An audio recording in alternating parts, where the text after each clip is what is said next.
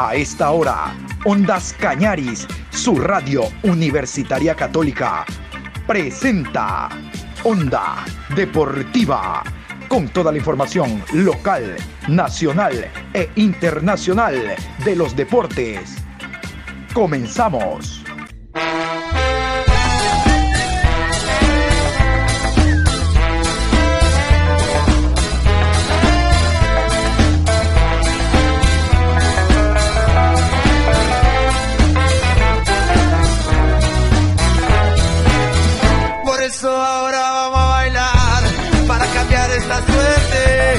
Sabemos gambetear para ausentar la muerte. Vamos a bailar para cambiar esta suerte. Si sabemos gambetear para ausentar la muerte. Hola, ¿qué tal? ¿Cómo le va? Buenas tardes, Juan Pablo. Aquí estamos en este primer día del mes de octubre, 1 de octubre, programa 820 Qué gusto saludarlo. Hoy es viernes, hoy es viernes, mi querido Juanpi, y estamos nosotros para generar la información deportiva. La fecha arranca el día de hoy con el encuentro Universidad Católica Deportivo Cuenca. Vamos a revisar los árbitros, los horarios oficiales y, y un compromiso de los ocho que se van a jugar en esta novena fecha. Pónganle mucha atención. Aragón un árbitro que no es bueno, tiene el partido de la fecha, 9 de octubre, Independiente del Valle. ¿Cómo así? si yo no lo sé, peor ustedes. No lo sé, la verdad. ¿Cómo le dan a Aragón el partido de la fecha cuando su arbitraje ha sido, no, no, no polémico, no, no, malo, malo. Pero bueno, así se maneja la Comisión Nacional de Arbitraje. Ojalá Baldassi cambie todo esto. Vamos a continuación entonces con los árbitros y horarios de esta novena fecha. Viernes 1 de octubre, 19 horas. Universidad Católica enfrenta a Deportivo Cuenca, Estadio Olímpico Atahualpa, Ciudad de Quito. Juez central, Henry Arizaga. Asistente 1, Byron Romero. Asistente 2, Guido Cajamarca. Cuarto árbitro, Gabriel González. Asesor de árbitros, Luis Alvarado.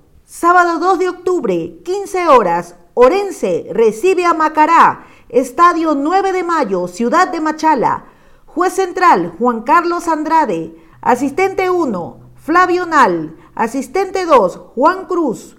Cuarto árbitro, Carlos Vallas. Asesor de árbitros, Marco Correa. A las 17 horas con 30 en el Estadio Modelo Alberto Spencer, Ciudad de Guayaquil. 9 de octubre, recibe a Independiente del Valle. Árbitro central, Augusto Aragón. Asistente 1, Ricardo Baren. Asistente 2, Denis Guerrero. Cuarto árbitro, Leandro Angulo. Osvaldo Segura, asesor de árbitros. 20 horas, Liga Deportiva Universitaria recibe a Guayaquil City, Estadio Rodrigo Paz Delgado, Ciudad de Quito. Juez central, Luis Quirós. Asistente 1, Edwin Bravo. Asistente 2, Jorge Ponce. Cuarto árbitro, Carlos Aroca. Asesor de árbitros, Carlos Buitrón. Domingo 3 de octubre, 14 horas.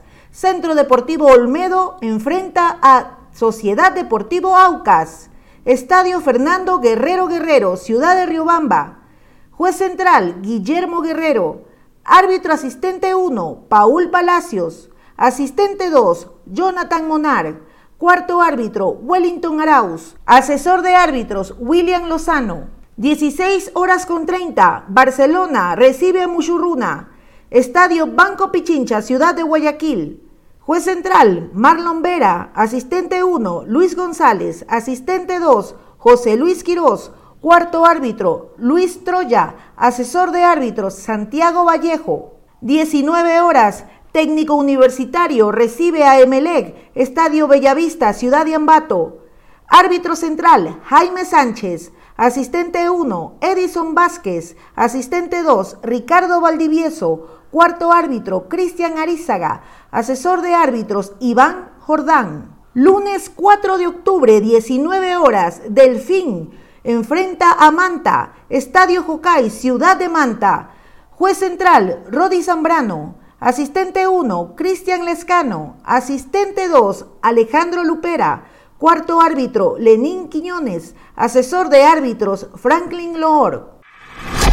Olmedo Aucas será uno de los partidos de esta novena fecha que marca suerte dispares el Olmedo intentando aferrarse a un imposible, intentar salvar categoría ya sin la presencia de Luis Fernando Espinel y Sociedad Deportiva Aucas que intentará con una victoria mantenerse en zona de torneo internacional. Hablamos de Copa Sudamericana ahora que hay esa disputa con el conjunto del Macará. Realmente por una cabeza el equipo del Macará está adelante, pero recordemos que Aucas la semana anterior, la fecha número 8, no jugó su partido ante el conjunto del Barcelona.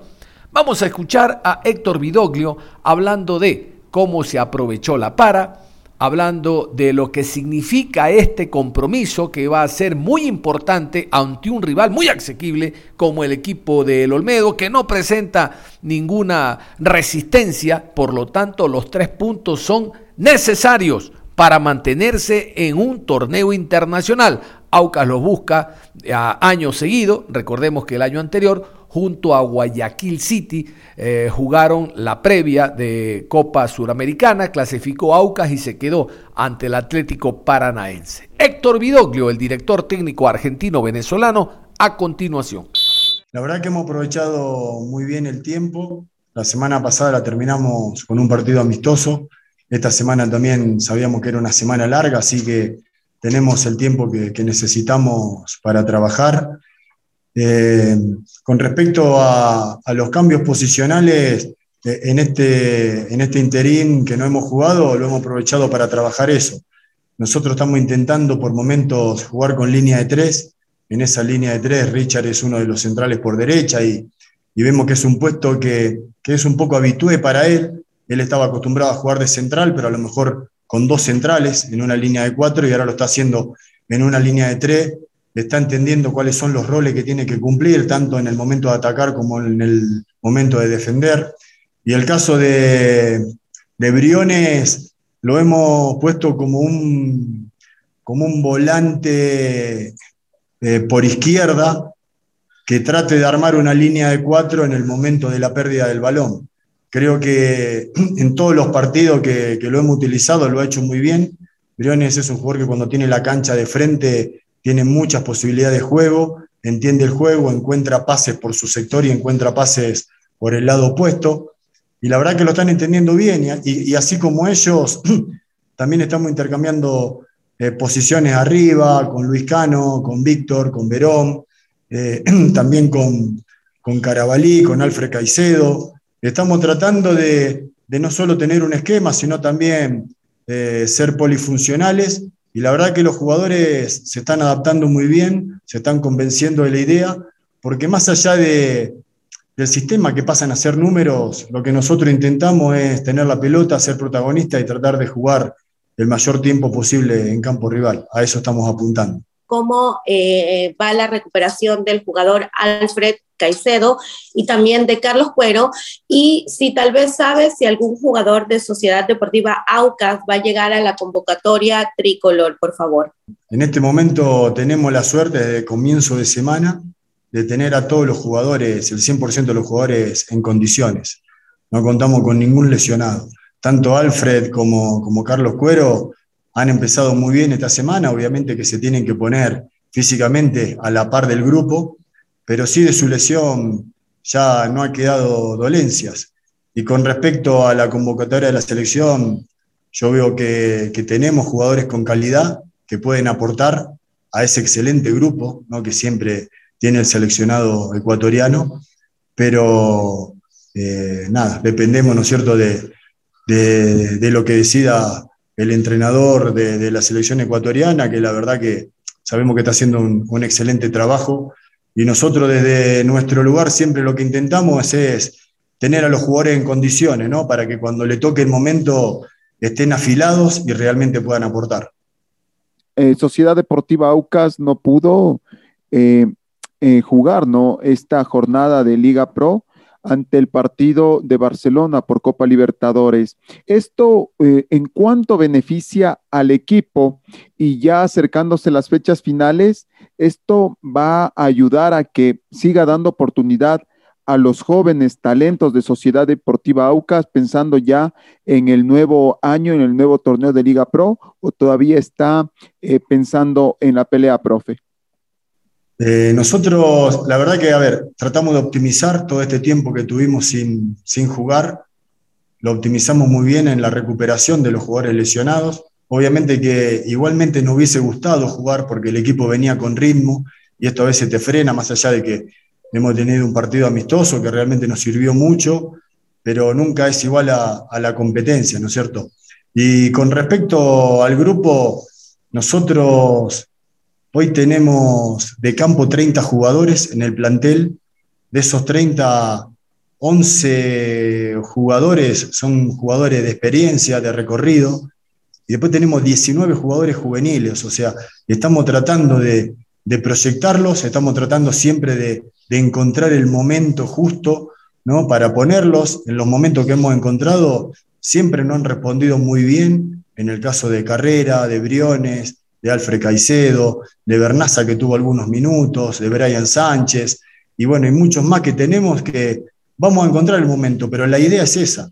Siempre hemos hablado de, un proyecto y estamos dentro de ese proceso, ¿no? de ese proceso formativo para el año que viene poder tener eh, en la mayoría de la plantilla jugadores juveniles con proyección y poder tener un AUCA que, que pueda tener un equipo competitivo y lo podamos seguir sosteniendo a través del tiempo, ¿no? que no tengamos que andar cambiando jugadores permanentemente o que, la, que el cambio de jugadores sea mínimo. Así que creo que estamos bien. Hoy justo estuve hablando con los jugadores juveniles para decirle que realmente uno ve un, un avance, un progreso, para felicitarlos. Y bueno, después siempre estos jugadores dependen también de todo el entorno que tienen, que, que tenemos jugadores de, mucha experiencia que ayudan tanto dentro como fuera de la cancha. Así que yo creo que Aucas tiene un futuro importante, pero estamos en la recta final del campeonato. Todos los equipos tenemos que jugar por algo de acá en adelante.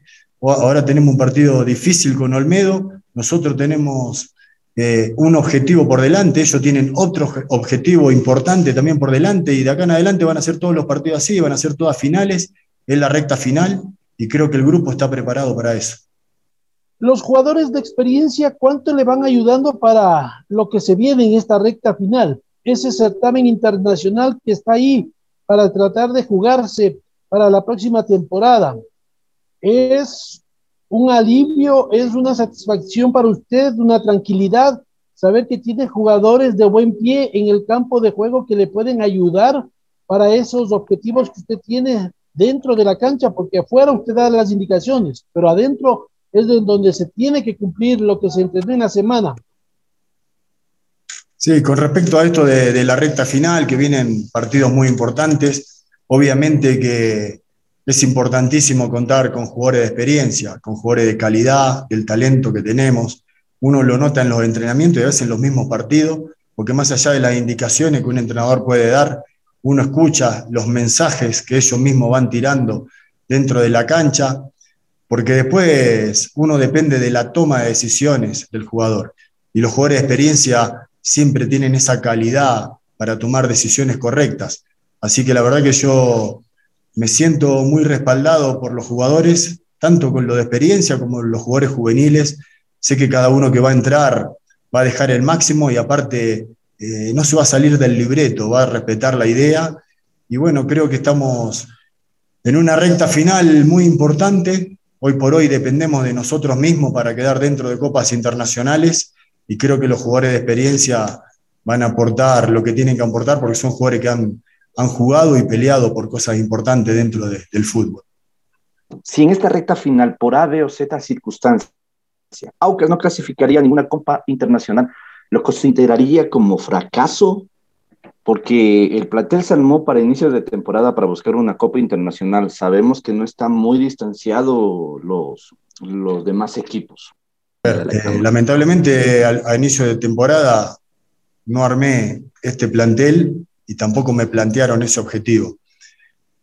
Yo creo, hoy estamos dentro de Copa Internacional y la verdad que no pasa por mi cabeza eh, no seguir estándolo.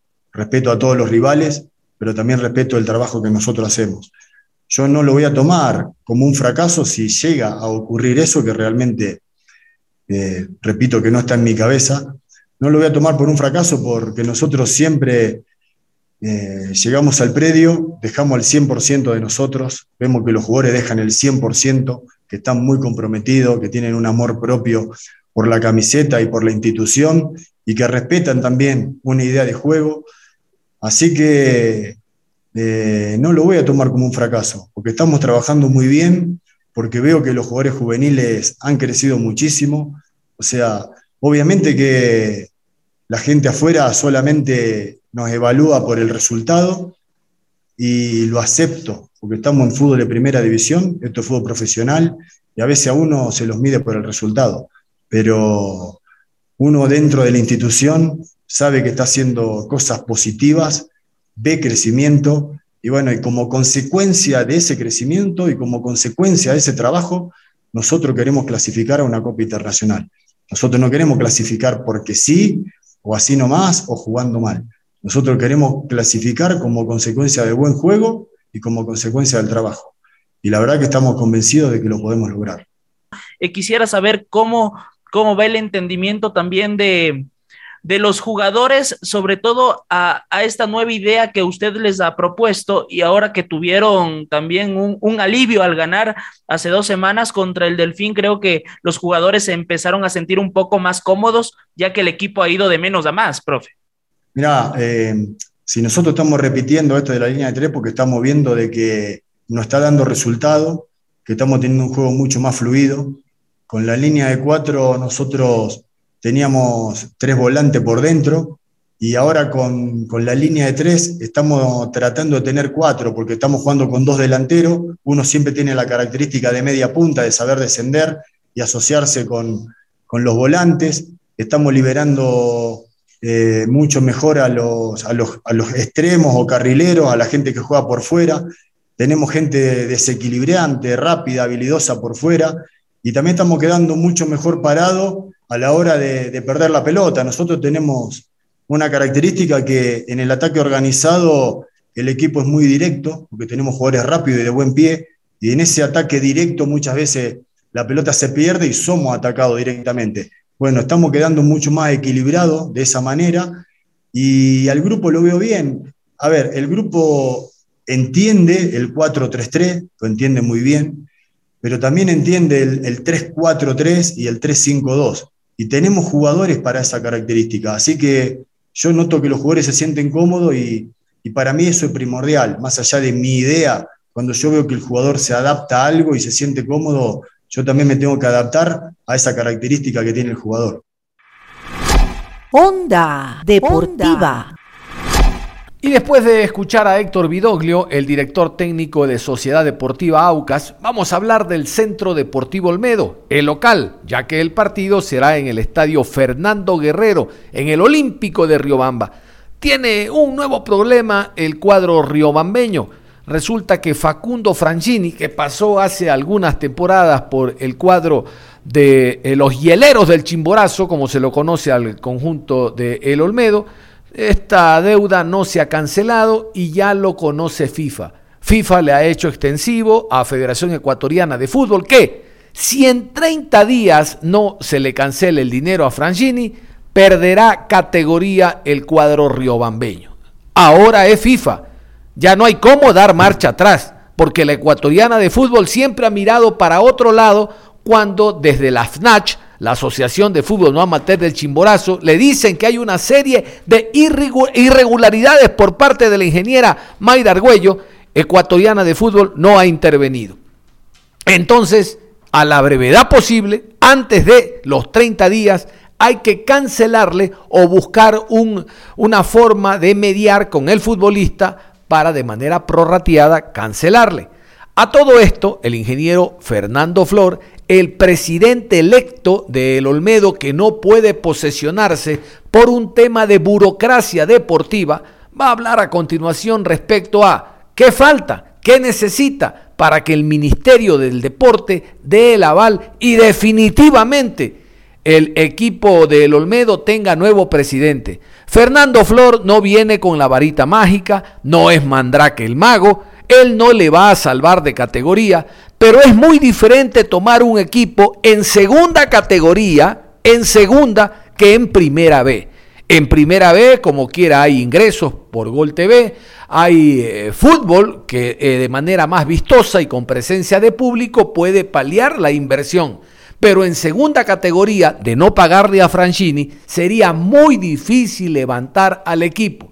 Eso es lo que está peleando Fernando Flor, quien a continuación nos cuenta todo el tema burocrático y cómo él se está moviendo para definitivamente tomar las riendas de este potro que no se deja domar.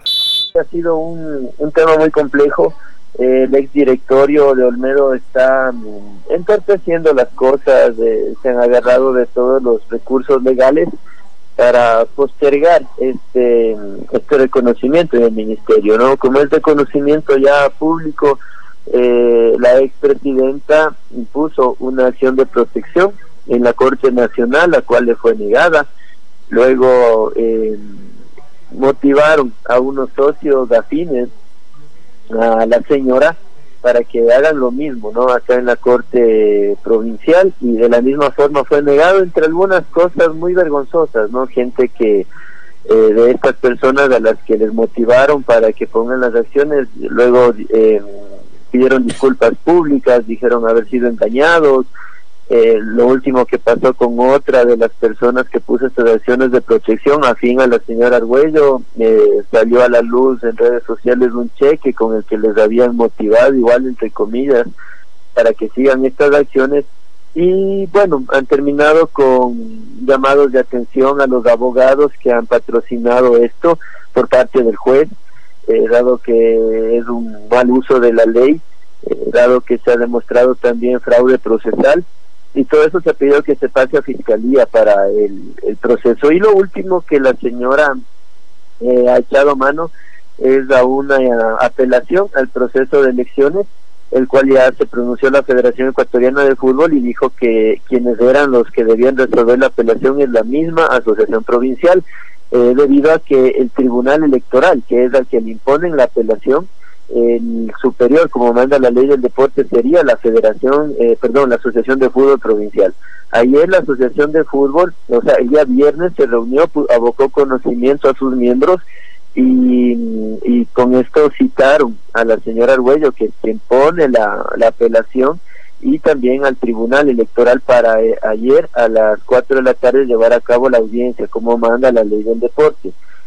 Eh, lamentablemente y de una forma igual vergonzosa, la señora Arguello ni siquiera acudió a, esta audiencia y claro, ya se entiende que hay un desistimiento, se archiva y se rechaza esta apelación y con esto podemos seguir con el proceso, ¿no? Ya la documentación fue entregada hace 15 días en el ministerio, pero por esta apelación eh, se detuvo, ¿no? Es, es lo legal, lo justo. Eh, bueno, lo legal, lo justo, no sé qué tanto, pero esto ha entorpecido, ha hecho que perdamos 15 días en los cuales podíamos ya haber hecho algo por el club. Y bueno, hoy estamos viajando precisamente a Quito a dejar el expediente y que mm, siga el proceso ya de reconocimiento en el ministerio.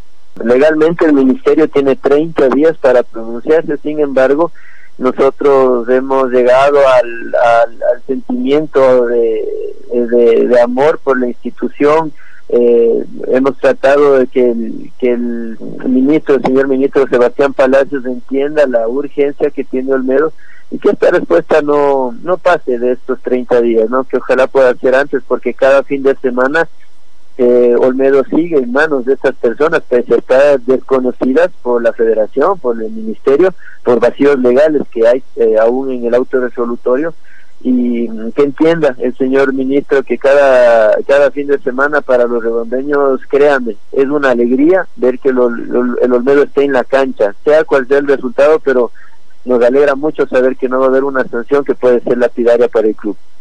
El proceso ha sido, la verdad, muy extenuante, ha sido un proceso que se ha demorado es precisamente por lo delicado de Olmedo, eh, por lo dedicado a la situación de Olmedo. Eh, vemos que los pasos que se han dado, en algún momento a nosotros todo eso nos llega a perturbar, nos llega a causar malestar, porque en otras ocasiones hemos visto que con un oficio registran directores de la noche a la mañana.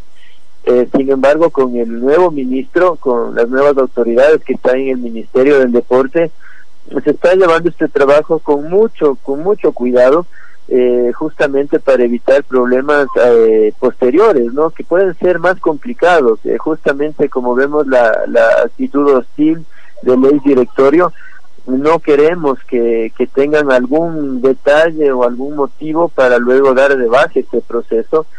Y claro, entonces entendemos de lo minucioso que debe ser y de cómo se ha llevado. Ya la justicia ordinaria se ha pronunciado al rechazar estas acciones de protección a nivel Corte Constitucional y a nivel de acá las Cortes Provinciales, lo cual respalda que el proceso electoral se ha hecho de buena manera y también el proceso de inscripción con algunas observaciones que se dieron, como le digo, ya se había entregado anteriormente, pero se devolvió por este motivo de la apelación y con eso eh, hay la posibilidad de ir mejorando algunos documentos, sustentando de mejor forma como para que luego ya esto sea una esta sea una decisión definitiva y que Olmedo pueda ya estabilizarse en el aspecto institucional, que eso nos permitirá ya luego estabilizarlo en el aspecto económico y deportivo.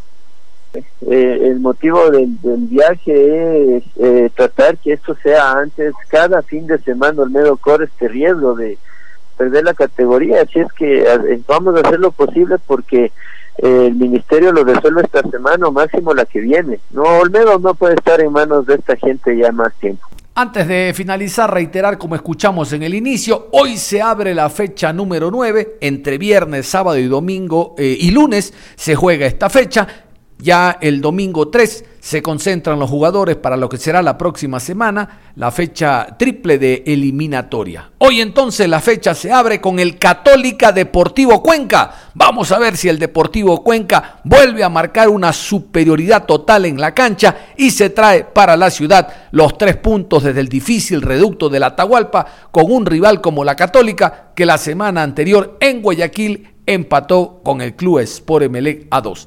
Cerramos la información deportiva a esta hora de la tarde, invitándolos a que continúen en sintonía de Ondas Cañaris.